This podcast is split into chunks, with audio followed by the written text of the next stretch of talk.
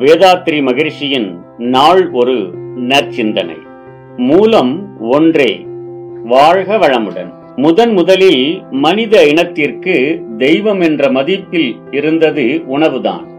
பிறகு உணவு நிலத்திலிருந்துதான் விளைகின்றது என்றறிந்த போது நிலத்தை தெய்வமாக மதித்தான் வணங்கினான்.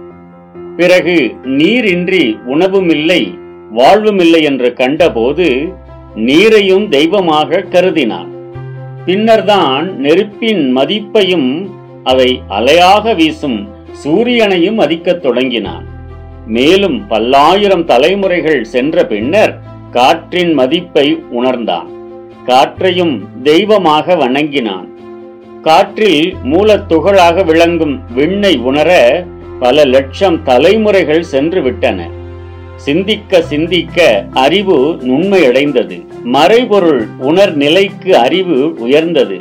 தோற்றங்கள் அனைத்தும் விண்ணின் கூட்டுதான் என்ற தெளிவு வந்தபோது விண்ணை விட பேரியக்க மண்டலத்தில் வேறு என்ன உள்ளது என்ற சிந்தனையில் எல்லையற்ற இறைவழி அவன் அறிவுக்கு எட்டியது.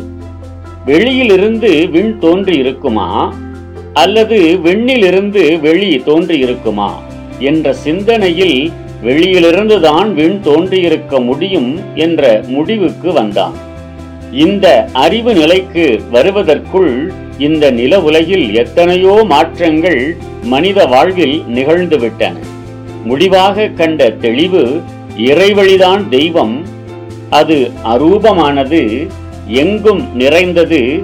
அதிலிருந்துதான் வெண்முதல் அனைத்தும் தோன்றி அந்த இறைவெளியிலேயே மிதந்து இயங்கிக் கொண்டிருக்கின்றன. உலகில் வாழும் எல்லோரும் ஒரே மூலத்திலிருந்து வந்தவர்கள்தான் என்ற கருத்து பரவியது. வாழ்க வளமுடன். நம் கடமை அறவா